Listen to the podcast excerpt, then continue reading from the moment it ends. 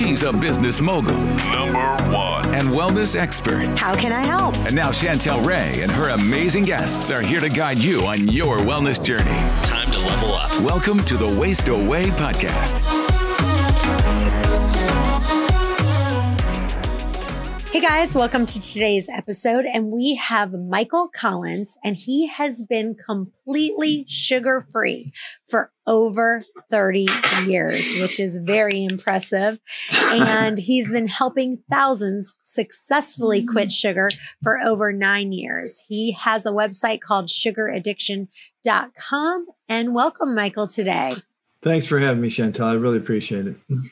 Um, so I want us to talk about our title today is how to combine intermittent fasting with also beating your sugar addiction. So mm. first, let's really talk about the first, let's talk about sugar addiction.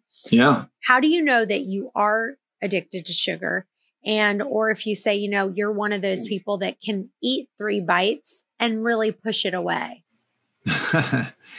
well, most of the folks that come, uh, and most of the folks we work with, they, you know, the assessment is made by you. There is now a movement to get sugar addiction into the DSM 6, which is the diagnostic manual, whatever, for psychiatric diseases or, you know, maladies.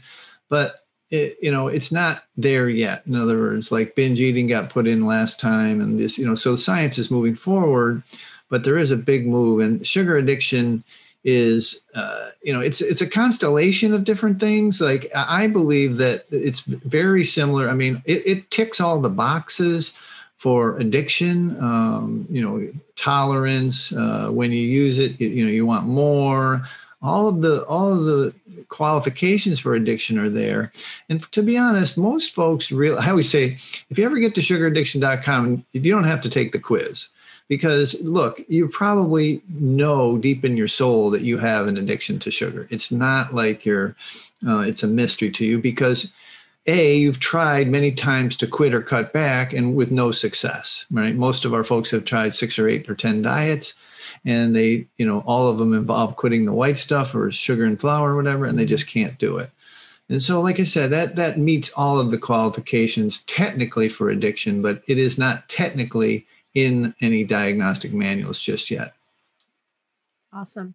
So let's say that somebody is doing intermittent fasting and they say, you know, I'm doing great with intermittent fasting. Maybe they're eating in a six hour window, mm-hmm. but now they feel like this is the one thing that's holding them back. So they, once they start eating sugar, it's like sugar begat sugar begat sugar. All they want to do is just eat more of it. Mm. So, uh, you know, let's talk about kind of one, let's talk about besides, you know, like, do you guys have categories, right? So, like, one category would be like candy, Skittles, uh, stuff like that. And mm-hmm. one would be like, okay, fruit or white flour. Talk about how you break that up into categories. Well, it's a, uh, you know, people get, I get a lot of pushback on those categories. I call them borderline food sometimes. And, you know, obviously, like you said, we, we have the blatant sugar products like candy and ice cream and cookies, whatever. But then on the borderline, you have uh, oats, uh, rice, uh, uh lots of fruit, fruit juice for sure, dried fruit, uh, these kinds of things. A lot of nuts, uh, you know these are things that people dairy some dairy like people can ingest these things uh, safely when they're getting off sugar and then some people can't without setting up cravings. The bottom line is is that if it creates uh, you know if it spikes your glucose spikes your blood sugar then you know you probably need to stay away from it. And you can do that by finger pricks or a continuous glucose monitor. You can figure it out because the sugar you know the sugar uh, spike is going to want you you know so let's just say you're eating a lot of brown rice or a lot of oatmeal or something a lot of fruit notes or whatever. You're going to feel like you, you want more you're going to crave more. The neural pathways literally that have grooved been grooved in your brain um, have the two combined. It's like pavlov's dogs you know wired together fired together. You start to drink or eat some some uh, like just straight flour product like a bagel or something then all of a sudden, you know, your mind says, well, you know, usually that's kind of combined with uh, cookies or cake or something, and then you want the other. So it's very difficult to do not to do both. It's just really hard because the blood sugar elevation is going to start you craving on the the the I call it straight sugar, you know, the fructose laden sugar. And the fructose is where the problem lies, right? The fructose is what affects the nucleus accumbens, the brain reward chemicals. Uh, and the glucose only elevates the, the blood sugar, right? And so we all know what the blood sugar uh, does to our bodies, uh, diabetes and all the heart disease. And, you know, they're calling Alzheimer's diabetes three. So we know what the, the glucose does. And for your audience, you know, glucose and fructose are half, each half of the molecule, the sugar molecule. So yeah, I mean, there there is kind of a division of the two, but for the most part, you got to do both. You got to try and get off both to help you get off the weight stuff, the hard. I call it the hard stuff. that that's a good analogy. I do want to mention Pavlov's dog for just a second. For those yeah. who don't know what that is, um, my girlfriend told me about it when we were on a walk a while mm-hmm. ago. She's actually a Christian counselor, mm-hmm. and she had gotten a brand new puppy, and she had Googled different dog training techniques. And as she was browsing, she came upon the psychologist, uh, Ivan Pavlov, who mm-hmm. created this philosophy, but basically he discovered a way to create external associations with food. So he'd mm. ring a bell, and every time he rang it, he'd give the dogs food. And eventually the, the dogs learned to associate the sound of the chime with the expectation of food. And so the dogs would start drooling, right? Every yeah. time the bell rang, even though there was no food present. And so the analogy would be my my favorite analogy that I talk about in my book is like my friend Mitchell, who he loves to eat when he sits in front of the TV. And so he literally, in fact, can't even sit at the TV without having a bowl of pretzels or popcorn. He's associated, okay, I'm sitting to watch TV. He's conditioned yep. himself to associate sitting on the couch, watching TV, and needing a snack. So let's talk about how to break that cycle where every time you sit on the couch, you kind of have to pause and say, okay, you know, what's the next step for him? Yeah. Let's pretend it's sugar. Let's pretend that every time you go on the couch, you have maybe I I hear people saying a bowl of ice cream or Skittles or M&Ms, sure. whatever it is. So what would be that step that you'd have to retrain? Yeah, that's kind of a deeper question in that uh, you know, I like to try and tell people that they're really not after the sweet. They're really not after the the food product. That they're they're after a dopamine hit. They're after a, a jolt to their nucleus accumbens, their brain chemicals, because in the last five years, the science has really exploded to understand that uh, this, these products, these sugar products, literally affect the brain reward systems exactly like uh, drugs of addiction, alcohol, uh, other drugs of addiction, alcohol and cocaine and whatever. And they've done studies inside of MRIs, and the brain the brain lights up when they have these products. So what's happening to your friend is very similar to any other addict because you're associating they call it triggers in our world you're, triggered to uh, have this not the ingestion of the food but actually the dopamine hit. You're looking to, to feel better. The brain I heard this great line the other day the brain doesn't care how it gets dopamine. It could be illicit sex it could be gambling it could be running, it could be any way to get that dopamine hit. And we've trained our brains since we were children, literally. Our parents probably did it, probably in the womb, as early as the womb, to like if we're feeling bad or anxious or distressed or whatever, that we have some sugar.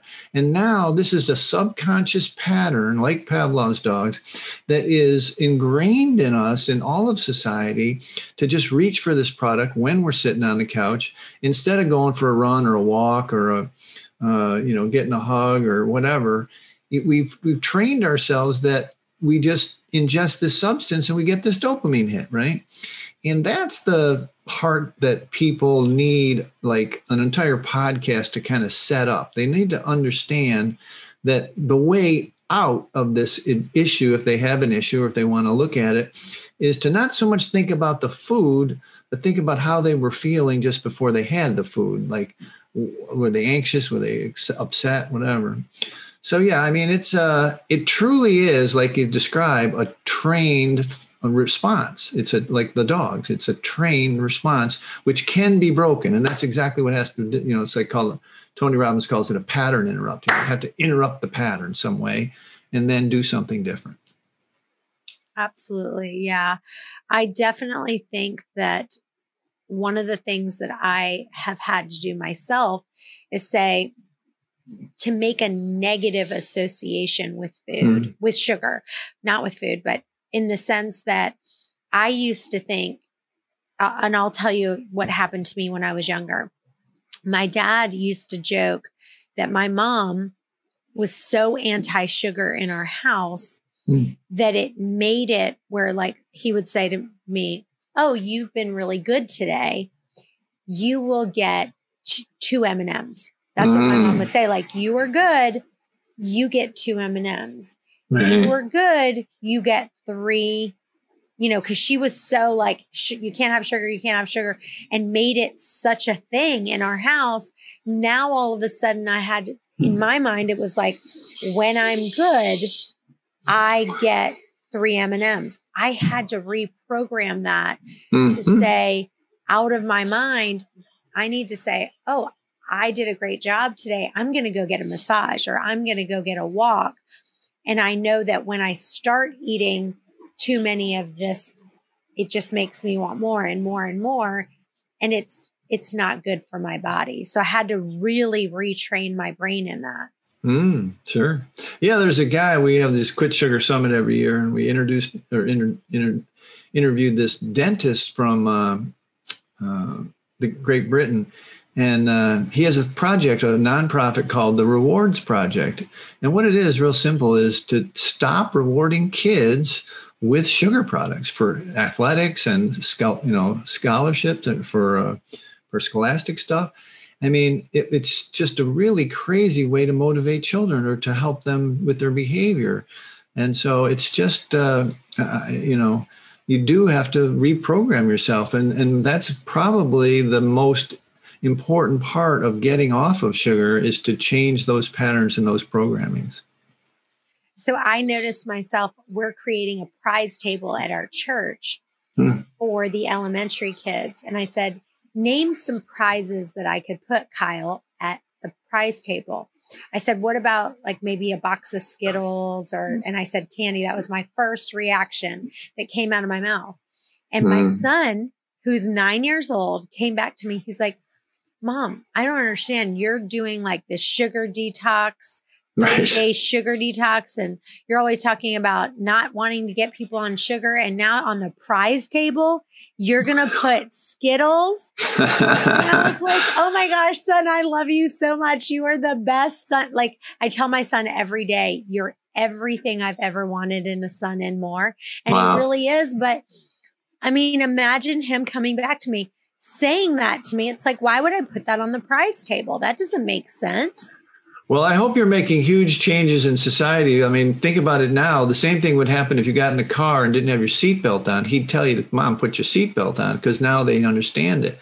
And hopefully that translates into everyone doing that eventually. 10, 15 years from now, all kids, hopefully all parents will understand exactly what your son already understands. Yeah, absolutely.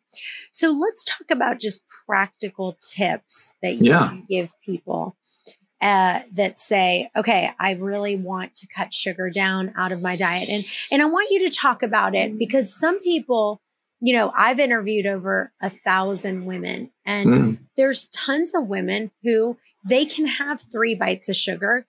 It doesn't affect them and they can eat it. They're in full control and you know they're fine. And for those people i'm like you know go ahead and eat those three bites of sugar. It's not gonna it's not gonna kill them. It they're in great health. They're not overweight. So for people like that i'm like you know great. If there are people out so i want you to kind of talk about it on two perspectives. Yeah. One on some of those people who they are in control they and then i want you to talk about it for people who maybe are just they they realize I do have an addiction in this area. Yeah, no, there's you know there's a lot of science that's coming up now, and uh, about a third of the people are biochemically unable to ingest this product without craving more and having more, and these track pretty closely to the the uh, obesity numbers. Like a third of people are overweight or, or obese, excuse me, and a third are overweight, and then a third are kind of normal the, th- the second third we call harmful use, which is what you're describing. You know, uh, people who they might be able to cut way back and then have a treat once in a while. But that first group, they definitely biochemically, uh, at least for now, until they get a year or so down the line, they can't ingest it without setting up cravings, right? So it, it, even like we're going to talk, I guess, about uh, intermittent fasting combining if you're just you know you're just always going to have that niggling nasty feeling that you want more if you're ingesting it and the further you get away from it in other words if you get 30 60 90 days in those physical cravings disappear and so you don't have them right? And a normal person like you're talking about they can eat half a brownie leave it on the plate never think about it you know? And so that's the difference biochemically with the folks. And and the harmful use folks in the middle they have just you know from society from their parents whatever they've been trained to use sugar. And when they quit they can sometimes if they get a long enough period of abstinence they start to understand how it was affecting them emotionally and and you know they they they get control of it if you will. Those folks can go back to occasional use right and have a little bit um, so there are there's these three camps, and they're all uh, they're all they all have different ways of handling how they how we get them off it. So let's talk about if you're new to intermittent fasting, you you haven't really done it yet before, you're brand new and you want to cut sugar versus if someone's a trained like they've been doing intermittent fasting, maybe they've been eating in a 6-hour window for the last you know year yeah. or so. Let's talk about how they would do things differently by cutting sugar out of your diet. Yeah, no, it's a great uh, differentiation that needs to be out there because you know we've done thousands of these detox and had people come in in various stages of intermittent fasting, and intermittent fasting is something people end up researching when they get to our programs as well. And so what we found is that folks that have never done intermittent fasting, it doesn't mix well at the beginning to try and do intermittent fasting and get off sugar. you need too much at one time. Too it? much at one time, right? It sets up binging. It just literally sets up binging because you're so long in the middle of withdrawals that this feeling that is really not hunger, but it feels like hunger. It's really just cravings. Uh, that that just rah, or, you know, you know, grabs, reaches out and grabs you. So, but folks that have come in with an internet intermittent fasting program, but just can't in their windows stop using the sugar, those folks can continue and and and they can do the intermittent fasting. And on the other side, uh, a lot of our folks, once they get 90 days or 120 days, then they can they try intermittent fasting again, and it works fine. So it's that thing of when you come to like your program, and you've never done it, then try and eat three square meals a day uh, for the first 90 days or 60 or 90 days, and then possibly try the intermittent fasting. It'll it'll work much better. Hey guys, I'm so excited. My new book, One Meal a Day Fasting, is out now. And if you order the book on Amazon, just the regular paperback edition, if you go in and make a review, you will get the audio book for free. Send a copy of your receipt to questions at chantelrayway.com and you'll get the audio book right away. Yeah, I agree with you. It's just, it's like too overwhelming to try to cut so much right. at one time. Yep. So yeah, people succeed. A, go ahead. No, people succeed very well when they uh, come in with a program and I've had I had a guy lost 100 pounds on keto and intermittent fasting. He had that window, but you know he had about 60 more to lose. And then uh, he just we, we finally figured out the piece of why he kept going back to the sugar, and uh, and he succeeded. So yeah, it's uh, very doable. So let's talk about a continuous blood glucose monitor. I yeah. don't have diabetes, but I've got mine right here. I haven't eaten anything all day and I'm looking at mine. Normally I stay in the 80s, Yeah. But randomly, I mean, I haven't eaten one thing. I did have a cup of coffee, um, but it brought and my blood sugar's at 95, which is really high for me. Mm. Yeah. Um, when I haven't eaten anything all day. Mhm. Um, but I've been, I think my cortisol is up. I've been running around like a chicken with my head cut off today and just go, go, one thing after another after another. That'll do it. So I think that kind of brought me up a little bit. Maybe my cortisol is kind of going crazy. Right. But let's talk about these kind of tips. For me personally, this blood glucose monitor has really, really helped me to cut back on my sugar because I'm constantly looking at it and saying, you know, I want to keep my blood sugar down. So I want to be really mindful of the carbs that I have and the sugars I have. Yeah. I actually believe we just did our Quit Sugar Summit, the year, you know, the January edition, and uh, we had two people, one from Levels Health and one from uh, NutriSense, uh, the the docs from there, and the nutritionists and the docs, and they sent me them. So I have been using one over the last month or so, right? And it, I believe this thing changes the world. The continuous glucose monitor. they- Right now, they're called invasive because they put the little filament on your arm or whatever. Uh, but when they, Amazon and Google are working on them so that they uh, are just on your wrist or something. Um, hold on, let me just push this button. And those things are like, um, I, when I first tried it, like I haven't had sugar in you know 30 years, so I said, "What do we got around the house?" So I had a sweet potato, and you talk about your, you know, mine was exactly the same. Mine was 84. Like I don't eat till what two or three in the afternoon, whatever.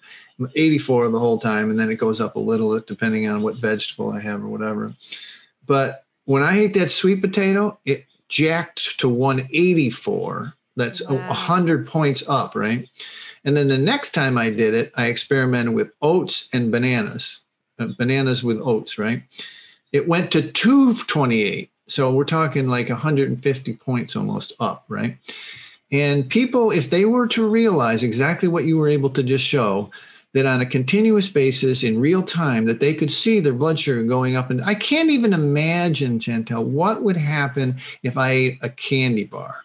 It would probably be up over 300, you know? Mm-hmm. And and this this constant of the average American eating 20 plus teaspoons of sugar a day keeps you way in the in the the the bad range up above 140 or 150 all the time, you know? And that creates the metabolic syndromes, it creates the diabetes, these kinds of things. And so having a you know continuous glucose monitor you need a prescription in the United States, but you can get it through some of these companies that are coming up. Um, they have that covered through telemedicine. You can get it. Um, and as a biohacking tool, as something that's um, not preventative. Traditionally, these things were used for type one and type two diabetics, and uh, so now the you know the biohackers and folks like you and I, we want to know what's going on with our blood sugar. And I think if people were wise to this little tool, they would, you know, be much healthier. I love those things, and I think Me they're going to be huge. So I can I kind of zoomed in on mine, but you Yeah. can see mine all day. It's like Yeah, it was in the 80s, and then all of a sudden, you know, it bumped up for no reason because I did actually. I think maybe the coffee. You know, sometimes, um, you know, coffee. I don't. I'm not a big coffee drinker. I just have it sometimes, and mm. so every once in a while, I just say I'm gonna. I need coffee does. I've pro- proved we've proven, there, and there is studies that it does jack the blood sugar a little bit. Yeah. So Yeah. I stay in the 80s, like somewhere in the 80s for the most part. But then if I have that coffee, like I guess it Yeah. took me up to the 90 in the 90s. But I think that it really, I, I'm telling you, I can't say enough good things about this. And I'm actually having mm. the CEO on uh, this week Oh, good. blood sugar monitor that's going to tell people how they can get it and what they can do. But I think it's a miracle. So, what else can they do? Let's give people some real practical takeaways of some more practical things. Blood glucose monitors, one. What else? Well, I think they have to realize, and now remember, I come from an addiction background. Right? I've been sober 35 years. I've helped many, many people get off of much harder drugs. And the thing that people are unwilling to accept is that they're unwilling to accept the possibility that they may have a little bit of an addiction to sugar. Um, now think nicotine here, not heroin and alcohol and stuff. This is just something that um, biochemically, when you ingest it like a cigarette, you want another one, and you need your, your you know your craving. If people can get through the other side of the cravings, then it's fine, right? But the like we mentioned that group of the third of people. Uh, they're biochemically when they ingest sugar there's just this reaction in their body that they want and need more. And it's combination, like it's partially the brain chemicals, the dopamine, serotonin, norepinephrine, GABA, affected by the fructose, but it's also partially the blood sugar dysregulation that we've been talking about with the CGMs. It's like people end up uh, they get a they get a little bit of sugar like they'll get up over 100 or 200 or 100 or 120 130 and they'll they're, all of a sudden they're going to the, the this neural pathway that's literally been grooved in their brain since they were a baby uh, that they once they start to get this little bit of boost in blood sugar then they're going to want more fructose which will also you know hit the nucleus accumbens they've actually slid people into mris i mean people can see the the, the brain chemicals light up in their brains when they sip sugary beverages. So if people can just kind of accept the, I call buying into Mikey's little fantasy, the idea that they may have a little bit of an addiction to sugar, it's not just a bad habit, it's a little bit of an addiction, then they can usually, that's kind of the acceptance that they have to have, that level of acceptance. I once had, a, I still have, she's a coach of mine now. She was a Weight Watchers leader I mean, she she went to Weight Watchers before it was legal with her mother at 16. She's been doing it for 30, 20 some odd years. And uh, when she finally figured this all out, she had never been like a, like a, in a right sized body. And now she's like, whatever, 5'8, 125 or something like that. And she, that was the first time since high school. She, even in high school, she was never like that. And I said, what do you think, Bethany, made it the difference? And she said, before I was above addiction, she had tried everything, you know. And so that's like the the main thing and there is a little bit of a stigma to it. People think it's a drunk under a bridge or whatever, but it's really it's just a bad bad habit that maybe have slid into the possibility that physically biochemically you shouldn't be using this product. Yeah, and one of the things that I think, you know, I've asked myself that question, you know, if sugar and flour are so addictive, then why is it that some people are able to stop themselves after just having half of a cookie or half of a brownie yep. without going overboard?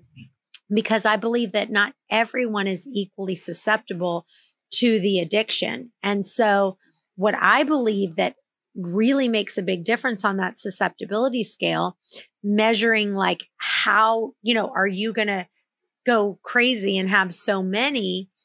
It's that part of it has to do with the how your body responds to the sugar. And mm-hmm. what made me wake up to this fact was that I looked at this blood glucose monitor because if you had that sweet potato and you said your blood sugar jumped up that high and somebody else had that sweet potato, theirs would not have jumped up that high when you when your body responds to eating that sugar and it goes so high then that is a big big deal. And what i've done you know i know this sounds crazy but when i, I would go for lunches with some of my girlfriends. We'd have literally 10 girlfriends at lunch. Mm.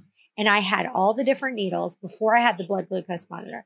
And i'd say okay everyone nobody eat anything until you get to lunch. So nobody ate anything. I would literally go around the table before lunch and I took everyone's blood. Of course, nice. I, I took everybody's blood sugar. And then I waited an hour and then I waited like 30 minutes. Then I also waited an hour and 20 minutes after they ate. Mm-hmm. And the skinniest girls at the table, did, no matter what they ate, their blood sugar was the lowest when they started and they were the lowest uh, when they ended. And one mm. of the hmm. skinniest girls at the table, she literally had a Coke. She had a hmm. Coke. Okay. Mm-hmm. And her blood sugar when she was done, and she had like a sandwich. I mean, it was like chips, a sandwich, you know. Yeah, yeah. She was done with her blood sugar. Now she she didn't eat that much, of course. She probably had this much of the Coke. She had half of the sandwich. She had like five chips, you know. Mm, But still it was just junkety junkety junk. and her blood sugar, I can't remember exactly, but I think it was like 120 when she was. That's amazing. you know? And so I think that that has such a big impact of whether you decide that you can have some of that sugar is really part of it has to do with obviously it has we have other issues. We've got our family of origin issues. We've got so many other pieces but a big issue also has to do with what is your what happens to you? What is your blood glucose doing when you eat that? Because if you you go up and you're you're at 220 of course when it comes down you're going to want more and more and more and more. Right. Yeah definitely everyone's individual for sure. There's a you know and it'll affect different people different way just like you said about your friend. That's definitely true. And that's what people you know they're not willing to be in the minority or majority probably in this case is that the majority of folks, these products do affect negatively. You know, there are a few outliers like your friend or whatever who can pretty much eat anything and, and their, their blood sugar stays the same. What company are you having on? What CEO? You know, if you didn't just ask me that question, I could tell you. Name name the ones you Levels Health. Levels Health, yeah. Yeah, yeah, they're good. Yes. Yeah. Dr. Casey Means, she, she yes. was on. Is that who you have on? Yes. Dr. Yeah, she's really good. You'll enjoy her. Your folks will enjoy her too, for sure. Yes. So, anything that I haven't asked you yet that you want listeners to know? Wow, what a great question. I think what I was talking about the emotional part and the cleaving apart, like a lot of people when they come to me, they just want a food plan and an exercise plan. They, they come for the vanity and they stay for the sanity, right? Mm-hmm. They come because they think they need to lose weight, but this is all about the brain chemicals. This is all about the dopamine, the serotonin. I mean, they literally have SSRIs, serotonin, selective serotonin reuptake uh, inhibitors, or whatever. These are chemicals that psychiatrists prescribe to try and make you feel better about yourself, right? Well, we're self medicating with 30, 40, uh, 20, 30, 40 teaspoons a day of this stuff. And basically, the dose makes the poison. So, what I want folks to know is I want them to know this new science, okay? This new science of, um, brain rewards. And that when you're thinking about a sweet treat, you're not really thinking about a sweet treat. You're craving a dopamine hit. And the brain does not care. The brain will go to illicit sex, gambling. Uh, it will do anything to get its dopamine hit. It, it, it doesn't discriminate. Okay. And when you've trained yourself since you were a child, probably your parents trained you, and in the womb, that when you're feeling anxious or overwhelmed or sad or hurt, I mean, when was the last time you saw a, movie where a girl broke up with someone and didn't have an ice cream party, right? It's kind of a cultural norm. And so, like, if they, until people realize that getting off sugar is only about 10% about the food and 90% about how they react psychoactively how they how their emotions are modified and managed by sugar that's how they succeed that's how they're going to win this game okay um, so yeah, I mean, one of the things we find too is the folks who succeed are a little bit of pioneers, like the people that do intermittent fasting. It's kind of a new thing. It's not the science is still developing, but they've done their research. They've actually tried it on their own body a little bit. Maybe they need a little help, right? So if those folks are in your audience, they think they're a little bit uh, rebels. they're they're not afraid to say the hell with you. I'm going to try this kind of thing. Those are the people that succeed. And hopefully, as they succeed, they call them early adopters. As those people succeed, then more people will get the message. So, and one thing I will say is this: is that you know I've interviewed over a thousand women who are thin, and one thing I ask them, I say, let's say you gain three or four pounds, because anyone who, even if they're thin, they might raise three pounds, four pounds here. Mm. If you want to lose that three to five pounds that you've gained, every single one of them right. without a doubt they right. always said well if i feel like i'm you know gained a little bit the first thing i do is i cut back on any sugar that i'm eating i there cut back go. on the fruit i cut back on the fructose i cut back on any fruit or any sugar that I'm eating, if I want to lose weight, the first thing I do, and it's almost unanimous that all of them mm-hmm. say that, whether they have a ton of sugar or not a sugar, they all say that as their number one answer. I believe it for sure. Well, thank you so much for being with us today. Tell listeners how they can find you, how they can follow you, and what programs you have going on right now. Sure. We're at sugaraddiction.com and uh, we do the Quit Sugar Summit in January and September every year. And if you just go to Quit Sugar uh, uh, Summit, you can leave your email and we'll notify you when that comes up each year. But at sugaraddiction.com, there's a little book. Uh, it's on Amazon too, but you can get it free and download it at the website called The Last Resort Sugar Detox. And um, we also have a 30 day challenge that is, we've had thousands of people go through. It's very successful. Uh, in I get a you know you get a video from me every day to guide you through the process because the process after doing thousands of them we can see what's going to happen on day three five seven ten all the way through the process. And you kind of got a little bit of a preview and you've got a, also a community of support. We've got 7,000 people in a, in a group, in a forum. We've got, you know, week, weekly, uh, nightly meetings on uh, Zoom. So you have this support structure that's there. And it just, in 30 days, you will know, you absolutely will know whether or not, uh, you know, sh- sugar is an issue in your body and in your life. So check us out, sugaraddiction.com. Awesome. I love it. Well, you guys stay tuned. We have another episode coming up in just a few. Bye bye for now. Hey guys, thanks for listening to today's podcast. If you enjoy the podcast, it would mean the world to us for you to leave a review on iTunes to get this podcast out to others that may have the same questions that you do. And as always, if you have a question that you want answered, email those to questions at chantelrayway.com. Thanks again, and we'll see you next time.